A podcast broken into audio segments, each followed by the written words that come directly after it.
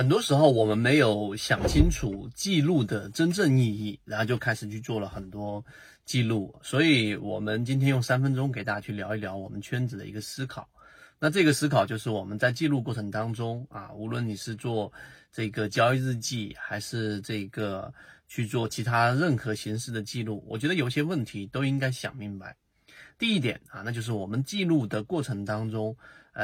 我们自己本身在做交易啊，在做记录，最重要的一点一定是要跟减法思维结合在一起。我看过很多的这种研报，无论是买方研报、卖方研报，那我们其实觉得最没有价值的一种研报呢，就是它罗列出很多个观点，并且把很多个观点都做了一个阐述。你全部看下来之后，你会发现云里雾里，然后没有一个结论。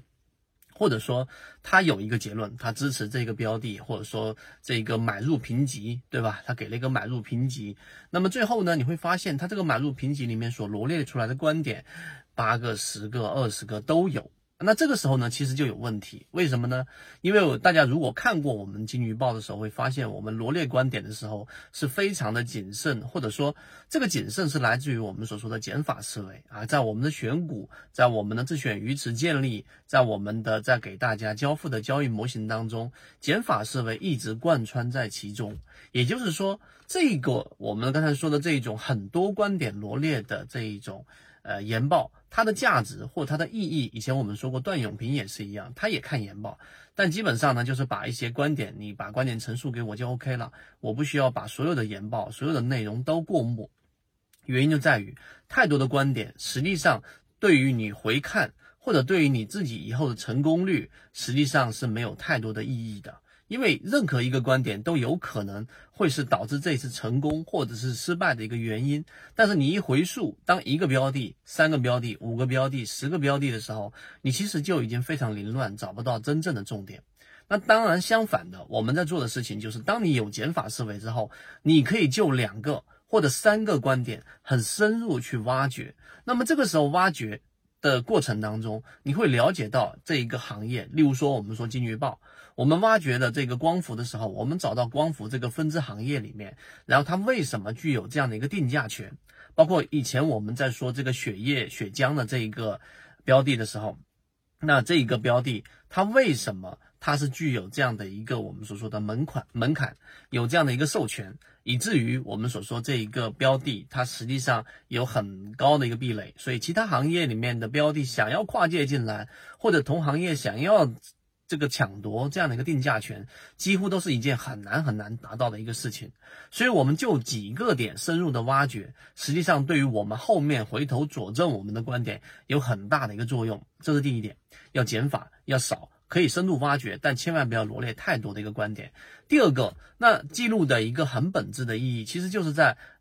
一个就是了解我们这个模型的成功率。例如说我们现在左脑护城河当中，基本上一个就是我们圈子模型散户割肉超跌，对吧？然后属于我们说的中低位。那么这种标的呢，我们又在价值角度用左脑护城河给大家找到它在这个行业的分支当中，例如说它是硅料的这个龙头，例如说它是我们说的这个柔性电路板的一个龙头。那么找到它真正被低估的地方，而不是单纯用一个市盈率那市盈率所有标的都有，那你单纯的这个市盈率，其实就像你单纯的用 MACD 或者单纯的用 KDJ 去分析一个标的一样，它有时候是正确，有时候是错误，或者说这个信号对于你的指导意义就不是特别大。所以多模块的过程当中，既要选择模块的这种类型不一样，也要在每一个类型的模块当中去深究、去深挖。所以左脑护城河我们所延伸出来的这个金鱼报，那就是结合了我们刚才说的技术分析、资金分析，还有刚才我们说的这一个价值低估，也就是我们一直强调的落难校花。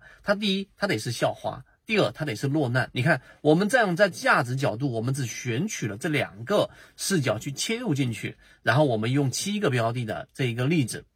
我们既不推荐股票，也不指导买卖，但是我们记录下来了。那记录下来的文字和我们的观点是不会改变的，你已经下载了，你已经罗列在你的资料库当中了。那么这个时候你就要去验证了，那前面我们的观点验证下来，你会发现我们的金鱼报一是我们说的全屋定制的这样的一个家居，那我们看重的是它的现金流啊，作为这样的一个家居行业，它的现金流是非常健康、非常的这一种良性的。那好，我们把它列入到我们的这个标的当中，然后你回看啊，你回看我们当时在2021年3月份的时候，其实房地产在整个2021年是所有行业当中最惨的一个。反而不是大家想象中的教育啊，不是双减所导致的，而是我们所说的房地产啊，因为大家自己知道了。那所以房地产最惨的行业当中，我们找到的这个金鱼报一啊，反而是这个房地产非常相关联的这个全屋定制的这样的一个家居行业，那它的表现依旧是不错，在后面的过程当中也给我们产生了一个收益。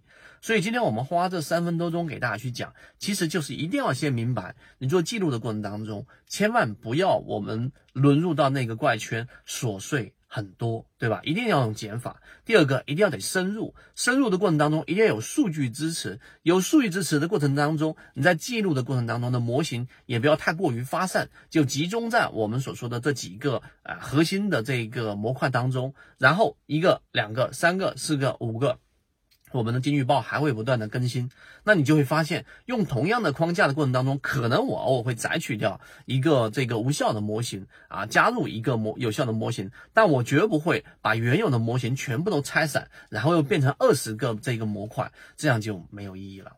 所以如果你是一个真实的交易者，或者说哪怕你是一个经营者，你再去构建自己的思维的框架，或者是你自己经营的框架的时候，其实这一套理论或者这一套我们的这个减法思维贯穿在记录当中的这一些我们认为有效的这一种方法，其实是具有共性的。所以今天我们讲这个内容，我们认为非常有价值，可以给自己有一些启发，也希望对于大家来说是真正有启发的，并且最终我们把理论然后切换到实战的过程当中，它能衔接，它能形成一个很重要的一个桥梁。好，今天讲那么多，希望对你来说有所帮助，和你一起终身进化。